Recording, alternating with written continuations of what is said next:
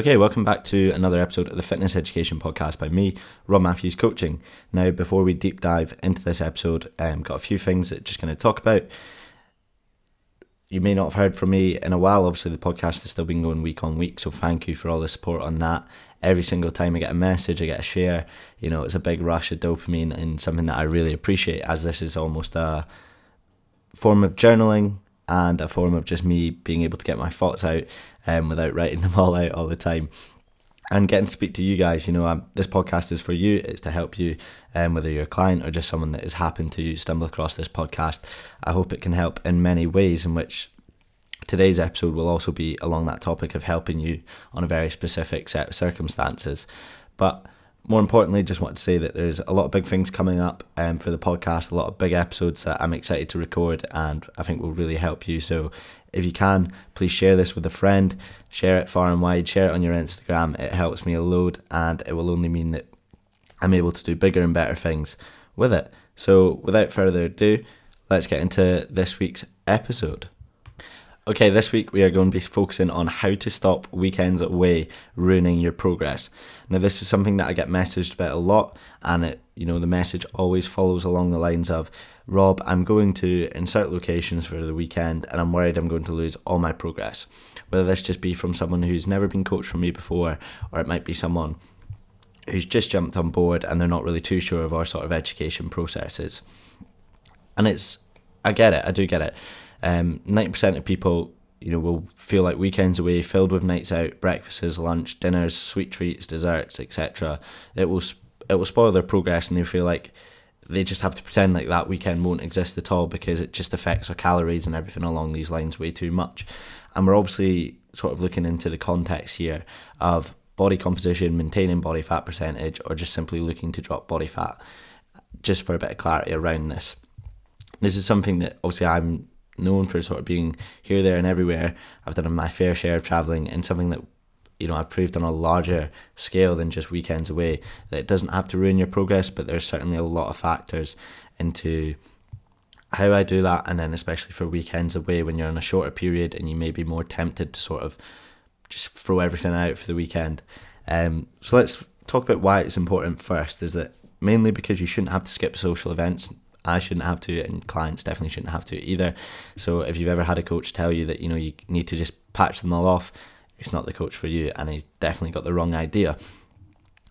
You know, we all love going out, so it sh- shouldn't be something that you have to feel guilty for, and you should be encouraged to socialise. And actually, my sort of philosophy on it is that by being able to still have weekends away, it just makes the journey so much easier in that own right. So Obviously, we need to have a bit of reins and a bit of leeway here and there in how we do these things, but you can absolutely make superb progress if you just follow, you know, this sort of set of boundaries, sort of set of rules, which I'll I'm literally going to give you in this whole time and how I do it, and things that you know most people will tend to forget. So we'll just go through it nice and easy.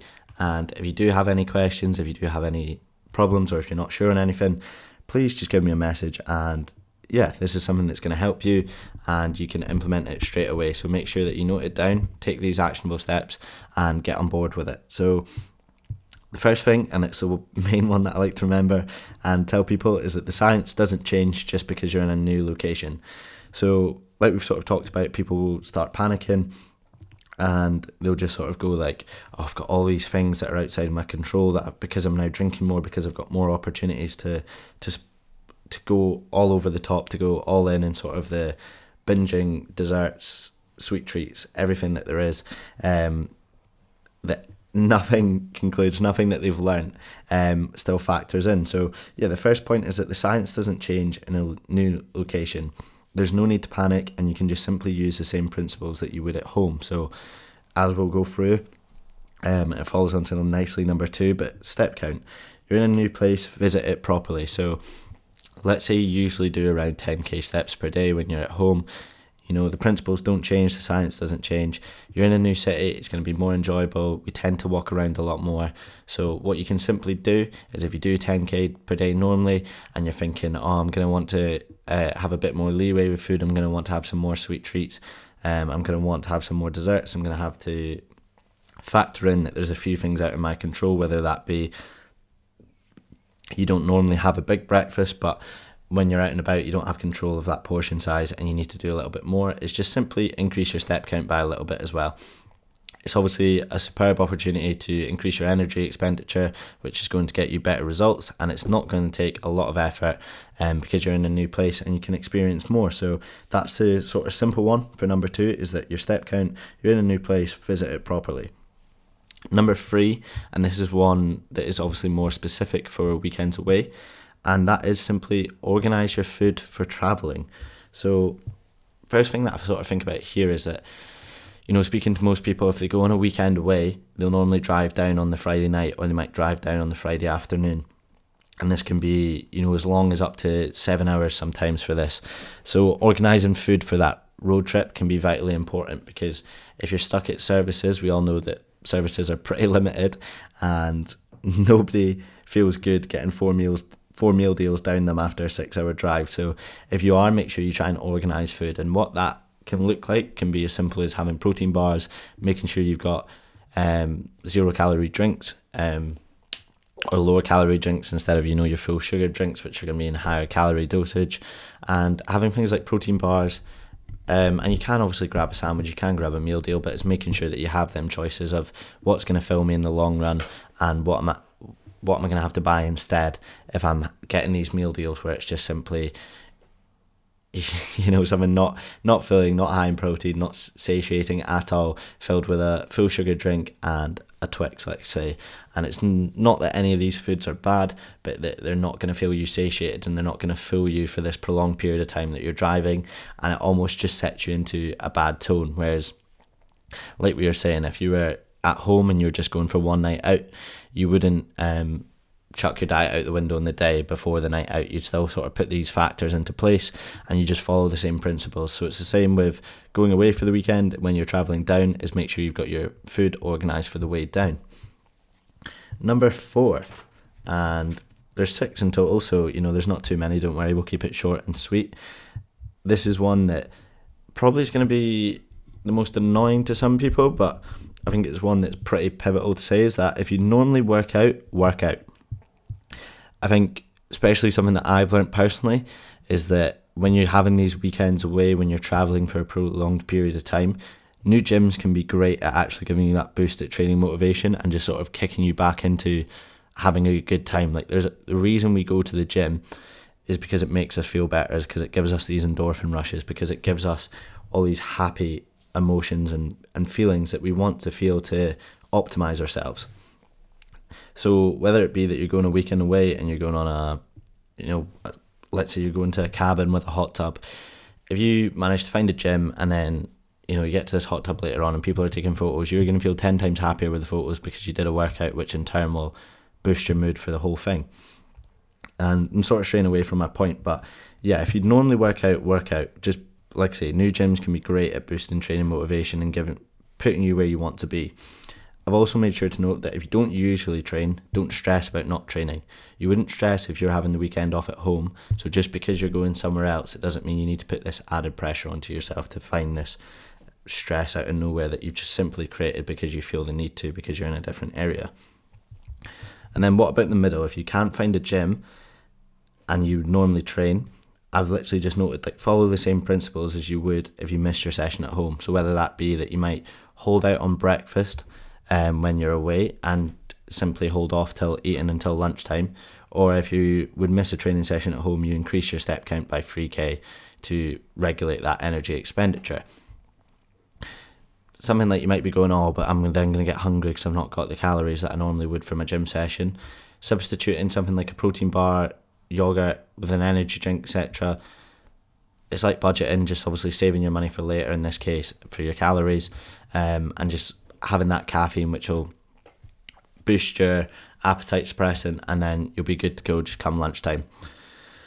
It will also give you more room to sort of go over in the evening. I, you know, you budgeted for the morning, and you then got more room for the evening, so that if you are having say a takeaway, whatever it is, you've just got a lot more sort of play about room and wiggle room, as we like to say. Okay, number five, two more to go. Then we'll be good and at it, and you can make sure that weekends away actually help your progress and not hinder your progress. And that's literally what I've called the Sunday special, sort of the golden rule. And it's that if you fuck the Sunday, the upcoming week will most likely follow the same psychological feeling. So what does sort of mean like this? If you've gone out on the Saturday night, etc., you know, Sundays can be a massive task. You might have the fear, you might be lying there just not wanting to get out of bed, but you'll literally never regret it and it changes the whole shape of your week psychologically and mentally if you can just dress it up, go exploring in your new place, like we've said, accumulate the steps by being a tourist as opposed to thinking it's a task. Whether that be even manage to somehow find out to go for a run just to get it over and done with and sort of your painful hangover attitude. But hitting your steps on the Sunday, it will literally decide the success of the whole upcoming week just by building that momentum and proving to yourself, even though you're hungover, you've still been able to get something done and you've been able to sort of build the momentum to the following week. And that follows on to number six, and that's early bird catches the worm. And this is sort of looking at the most important step, but it's when you get home because weekends away aren't going to ruin your progress. You know, we've already solidified that. But you can follow the whole above framework to the T, but you may still feel sluggish, bloated, and therefore think that you have lost progress just because of the increase in calories, the sort of change of structure, the change of sleep patterns, all these things.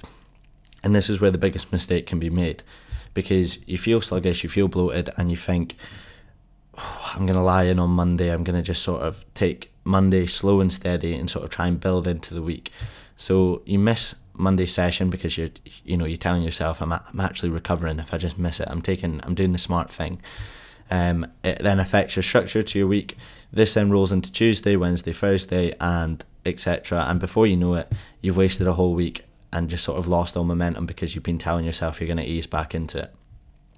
That is the most common thing I see and know that everyone does wrong is that they wake up on Monday, they're feeling a little bit bloated, and they just sort of patch everything off. Even if you've done the step count on Saturday, you've done the training session that you'd normally do on a Sunday, and you've still hit your steps on the Sunday as well, and being in or around your calories, you still sort of find this feeling that because you're sluggish, because you're not feeling as optimized as you would if you'd been at home due to the stress and the sleep patterns, everything like that, that you get pissed off and you sack it off Monday, Tuesday, and you're overwhelmed by it all.